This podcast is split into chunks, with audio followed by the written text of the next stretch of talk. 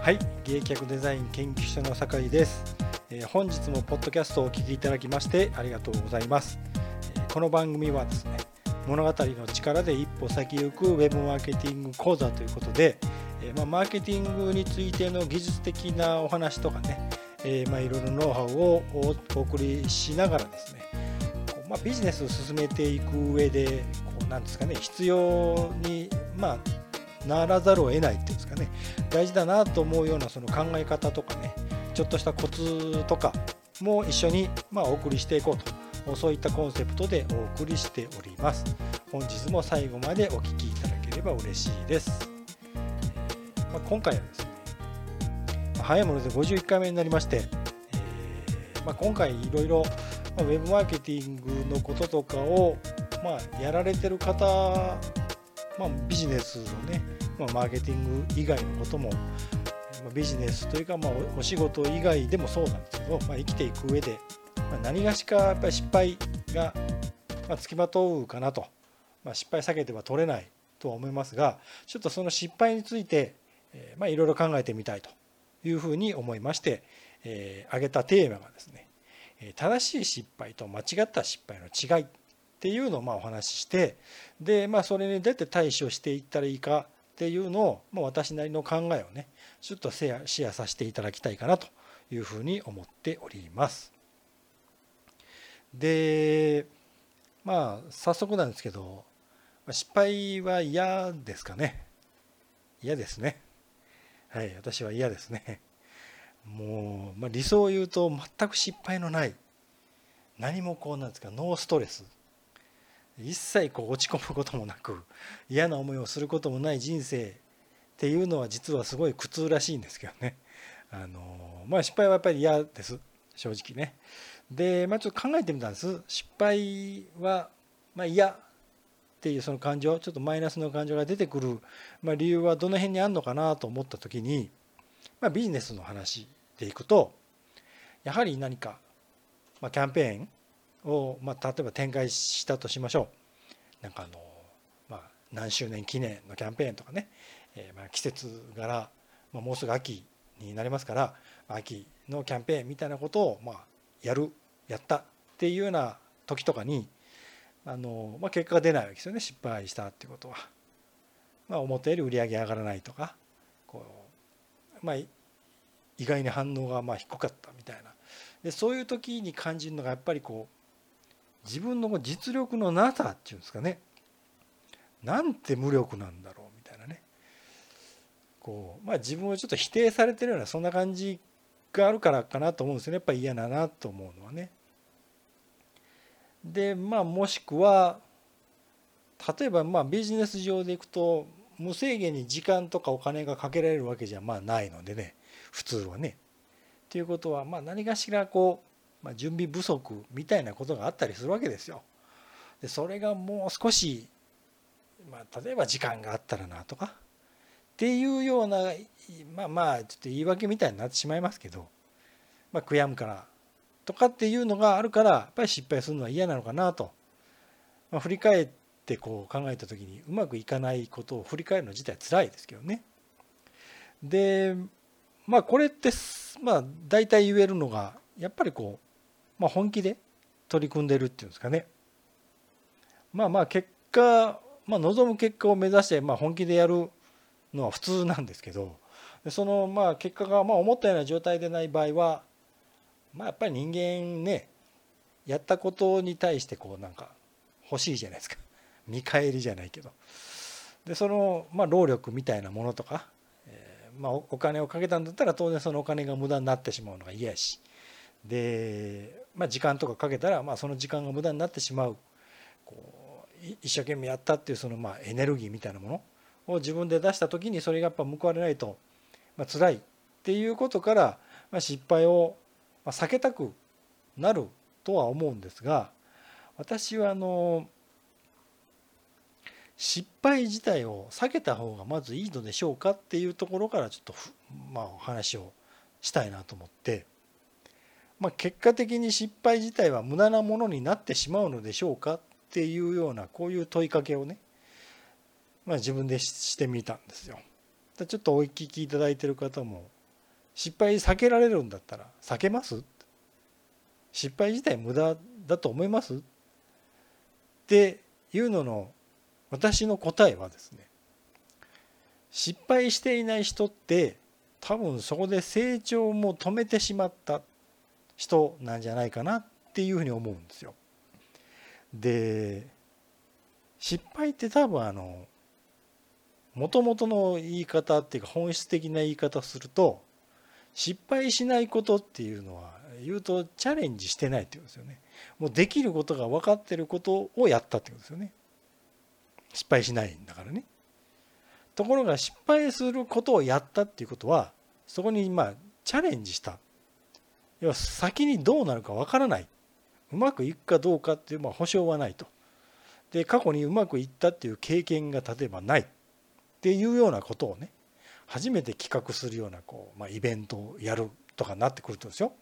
今までイベントとか一回もやったことがない。例えばセミナーとか一回も開いたことがない。でそれであの告知してねこう人に集まってもらうみたいなことをやった時って怖いじゃないですかうまくいくかどうかわからないんで。っ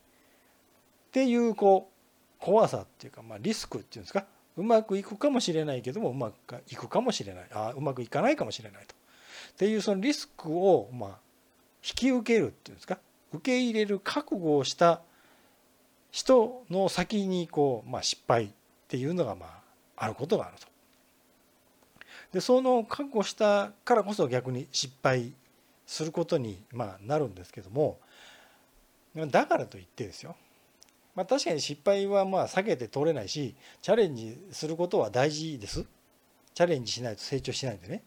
ただあの、まあ、今日の本当のテーマはまあ当然失敗は避けて通るべきではないし失敗することで成長する機会があるし学びもあるしっていうのは当然なんです。当然なんですけども失敗にも間違ってる失敗と正しい失敗っていうのがあるんじゃないかなっていうのを思ってるわけですよ。でまあその話でいきますとですよ失敗自体全てがまあまあ言うとその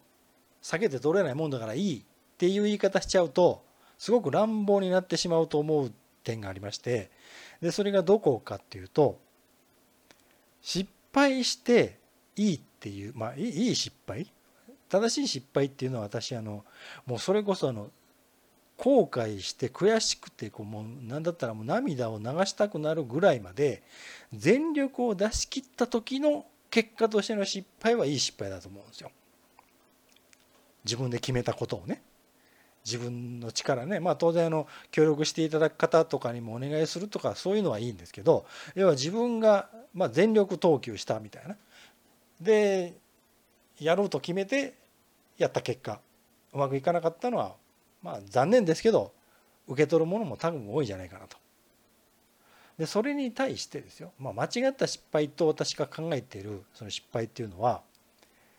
まあ、例えば他人のに決断委ねてるとか人にまあまあ言うとお願いしたりとか依存したりするような言うともう自分が思考停止してしまってね誰々さんの言う通りにやりますとかあのちょっと怪しいノウハウとかそういうのあるじゃないですか。あの私の言う通りにやってくれたらうまくいきますみたいな。行けばいいんですけどね。で行け行けばいいんですよ。その人別に否定はしませんよ。私の言う通りにやったらうまくいきますっていう人でやった通りにやってうまくいくんだったらいいんですけどなかなかうまくいく人ばっかりじゃないんでそんな時の失敗ってまあなんでしょう。自分がまず意思決定してないんでね。全部人に委ねてる状態じゃないですか。まあ変な言い方ですけどお金だけ払ったら売り上げ上がるとかなんか人脈作れるとかね。なんか売れる商品が作れますみたいなこと言ってますけどそんなことないわけで。でそういう時にうまくいかないと本当にねもう何もやることがなくなっちゃうんですよ。下手したらなんか騙されたみたいになってしまうんですよね。でそれはもったいないなと思いますし。で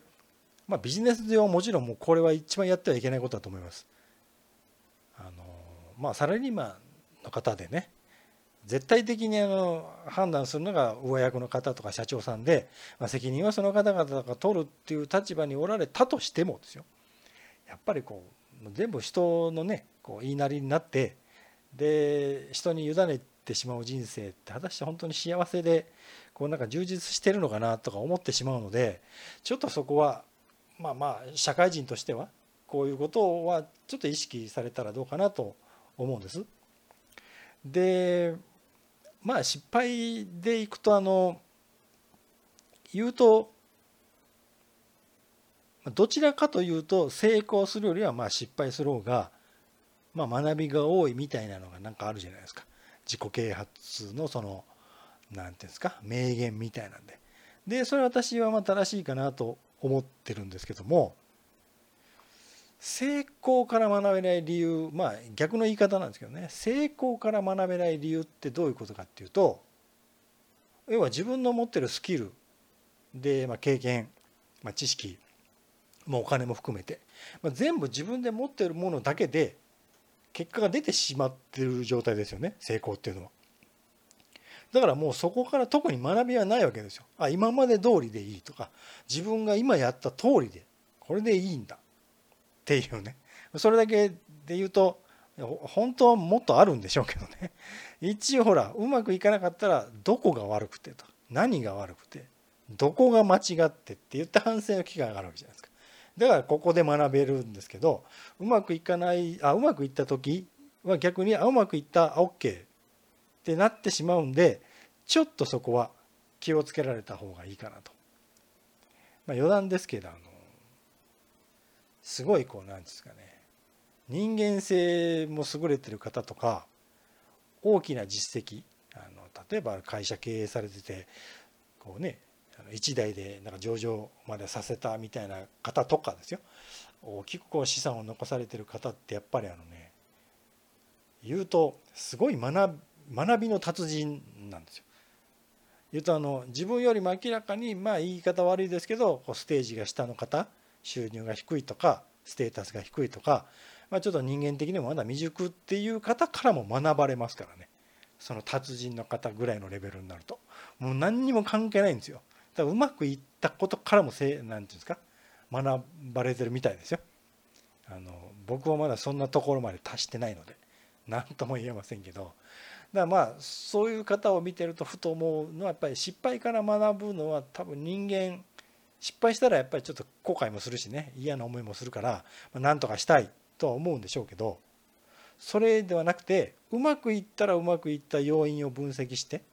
でそれをさらに高めていくっていうのがおそらく飛躍するコツなのかなというふうに思うので、まあ、そういうこともちょっと意識をされたらどうかなと思います。で、まあ、ちょっとだけあの私の話で恐縮なんですけど最近いろいろチャレンジをしておりましてで、まあ、失敗をしてしまいました。あのお恥ずかしい話が。あのセミナーをねちょっと新しいセミナーの企画をしました。で当然あの先ほどお話したように正しい失敗をしているつもりです。全力で。あの、まあ、セミナーなんでどんな内容がいいかなって考えてもちろんリサーチもしてで告知の文章もかなり時間かけて考えてで何回も書き直してであのキャッチフレーズになるようなタイトルとかをずっと考えてでまあ一応公開したんですけども、まあ、23週間経った今も、ま、申し込みがないと非常にまあ残念ですが、まあ、もうそれはしょうがないんでまあまあねいいんですけどよくはないんですけどあの、まあ、失敗から学んでる最中です。でちょっとあのまあ、感情的な部分の話になりますけど、まあ、失敗した時に何をやってるかっていうのをちょっと共有させていただこうかなと思いまして私あの失敗した時にちょっと対処法があります。で大きくまあちょっとあの、まあ、メンタルのこととでビジネスのことと2つ、えありましてまずあのメンタル的なことで言うとあの失敗した時当然あの全力でやってますのでめっちゃくちゃ悔しいんですよ。なんでやねんっていうね。そんなはずあるかみたいな。ちょっとあのすいませんね。柄が悪くてね。近畿圏に生まれ育ったもんですからね。ででそういう感情を思いっきり出しますまず。悔しがる。地団打踏む、まあ、ちょっと最近はやってないですけど叫ぶとかね。をやります。で多分そういうちょっとガーッとガーッと盛り上がった感情が落ち着いてくると次来る感情ってあのすごい落ち込む感じなんですよ。もうちょっと陰にこもるっていうんですか。もう誰とも口を聞きたくない。パソコンなんか見たくもない。もう一人にしといてみたいな。そんな感じになる時にはなります。そのまま戻ってこれなかったらまずいですけどね。でそれでそこからやっぱ学び取らないともったいないのでできるだけまあ客観的にその失敗を見つめることをまあ心がけておりまして。でまあ客観的にって言ってもどこまでも主観が伴うのでできるだけっていう感じですけどね。私はあのちょっとやっぱり時間を置く置きます。どっちにしても落ち込んでるんで落ち込むが回復する時間がかかるので、まあ、ちょうどいい感じですかね。ちょっと何でしょう。失敗したことが当然自分が全力を出してやったことなんで、まあ、当事者のことなんですけどそれがちょっと当事者のことじゃないぐらいの感じ。なんか他の人がやった感じっていうんですか。っていうような目線で見つめてでまあ先ほどもちょっとお話ししたか、まあ、当然悪い点はいっぱい出てくるんですよ。いっぱいね。これが悪いんじゃないかあれが悪いんじゃないかって。失敗はねだか人間どうもあの悪い方のこととかには目が行くようになってるみたいですよ。そういうふうにあの意識が悪い方にあのあれですよ分かります？あの自分の長所と自分の短所を書き出してくださいって言ってやったことある人は分かると思うんですけど長所って短所の5分の1ぐらいしか出ないですよね。もうダメダメダメダメダメリストがいっぱいできるでしょ。私はここがダメこれができないあれは悪いこれは至ってないみたいなそれでいいのは何でしょうあまり怒らないとかね。もうそれぐらいしか出てこないでしょ。やっぱりいいとこってあんまり出てこないんですよ。やっぱりどうしても人悪いところとか目に行くようにできてるらしくてなので意識していいと思う点まあ客観的って言いにくいですけどね。主観なんでねそれはね。まあなんかアドバイスもらえる方がおられたら是非もらった方がいいと思いますけどいい点と悪い点をピックアップしてまあちょっと冷静に評価するっていうようなことはやってます。でまあそういうことをやってもですねやっぱりあの全力出してこう例えばまあ僕の例でいくとその、まあ、セミナーとかなので要はちょっとこだわりがあるっていうんですかこれは自信があるって感じなんですよ。で、まあ、受け入れられてないので、まあ、いずれかのタイミングでこううまくいき出せばいいんですけどねまあなんか試行錯誤するわけじゃないですか。タイトル変えてみようとかちょっとテーマ変えてみようみたいな。でそれではやっぱりうまくいかないことがいずれそれ現実が突きつけられることがあります。でもうそれは私はもう諦めます。で逆に言うと諦めるタイミングも考えた方がいいかなと思います。いつまでも引きずっててこう同じことを繰り返していても先進まないので。で私でいくとどうやって諦めるかっていうとファイルを消す。関連資料が全てパソコンに保存してあるので消します。がもしかして って思ってここはちょっとあのあれあれなんですけどね。一応あのファイル全部一つのフォルダにまとめて圧縮して普段はつながっていない外付けのハードディスクに入れて自分のパソコンから消すっていうね。そこは思い切れよって話なんですけどね。っていうふうにやってもう目に見えないようにしてもう次に切り替えていくようにしてます。私あの、まあ、自分のアイディアとかなんでしょうこうひらめきとかにこだわってそれでビジネスとして組み立てていくっていうのは非常に大事なのでアイデアとかにこだわりを持ってずっと続けていくのは大事なんですけども執着してしまうようなレベルもうもうこれが必ずっていうのをまあ言ったらあれですけどもう20回も30回も入れ直してんのにダメとかになると多分ね本当もったいないですよ時間が。なのでまあちょっとその辺は見切りをつけるのはもうどうしていいかっていうのは私の見切りのつけ方で言うと回数より多分これ以上はもう直しようがないなってそもそも根本的に変える以外やることがないなっていうところまではやるようにしてます。それも含めて全力だと思ってるんでね。もしかしてなんかあれをやっといたらよかったなっていうのが一番嫌なんですよ。そのなんか後ろ髪引かれる感じ一旦は諦めたつもりでも結局諦めきれてなくなる理由ってもしかしたらこれだったらいけるかもしれないっていうまた次のアイデアが出てくるからなんですよ。でそれが一応出尽くしたっていうところまでは頑張ります。ただしものによってはお金とかも絡んできたりするのでそこはもう自分で判断せざるを得ないですけどね。で、まあ、正しい失敗と間違った失敗っていう話をしてます。まあ、全力を尽くした失敗はいいかなと。人に頼ったりとか自分で判断しなかったような失敗はまずいかなっていうお話はしてましたけれどもやっぱりその失敗ってもともとチャレンジした結果であってでチャレンジしてるって何やってるかっていうと今までの自分の多分これからの延長線上で訪れる結果以上のものを求めてるわけですよ。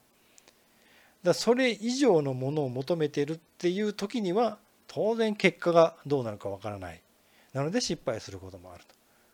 でもまあいいじゃないですか。変な言い方ですけどあの繰り返しになりますけどあの失敗してない人って成長してないってことです。チャレンジしてないんでねほとんど学べないわけですよ。何しろ自分のも持ってるものだけでやってそれでまあラッキーとは思いますけどね。うまくいき続けたら一生涯ね。でもまあそう一生涯続くっていうことはないかなとやっぱり長い人生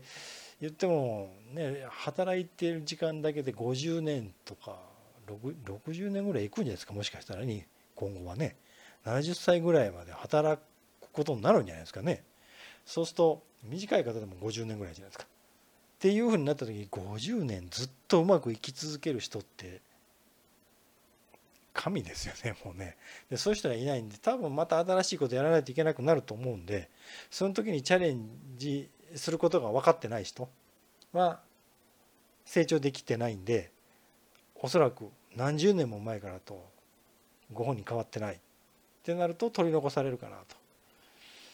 何しろ失敗しない人ってチャレンジしない人ですからね。あのね失敗しない最大の秘訣は何もやらないってことですからね。何もやらなかったら失敗しません。もう絶対やらもうできることしかやらない、ね、っていうのはいいんですかっていうとまあ僕は違うかなと思うと。お話しした通りで。でやっぱりあの全力を出し切ってから失敗した時って、まあ、当然苦しいですし辛いですし否定された気分もなるし落ち込むし下手したらお金もなくなっていくしなんかもうなんかもう何やってもって言ってちょっと精神的に参ることもあると思うんですけども、まあ、そこはもう自分がやりたいと思って進んだ道なんだったらもう少し頑張りましょうかっていうふうにまあお声かけするしかないんですけどね。でそういう失敗は多分自分に返ってきてるんですよいろんなものが。でやっぱり人任せで例えばお金だけ払ったら何とかしてくれるっていう人を頼りに結局その人が言う通りにやってもやれてないこともありますけどやってもうまくいかないで結局この人ダメだからって言ってまた違う次の人を探すとかね。違うノウハウを探すとかね。でそういうので失敗し続けると本当何も残らないんですよ。昔僕そういうところがあって似たようなことをずっと繰り返してたっていうのをやっと気が付いたっていうちょっとこう、まあ、容量悪かったんでね。でそういうのを考えた時に失敗と学びになるこう失敗はやっぱり違うかなというふうに思うのでそれが積み重なっていくことがまあ成長でもあってでそれとともにビジネスがま拡大していけば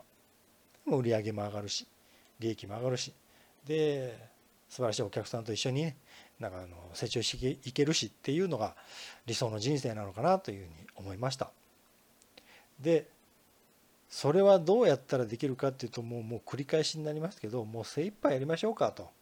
できることは全部やりましたともうこれ以上自分はもう多分出すものが何もないですっていうことなので私があの正しい失敗まあ失敗するために何かやるわけじゃないですけど正しい失敗にするために僕らができることっていうのが人事を尽くして天命を待つってことなのかなと思うんですよ。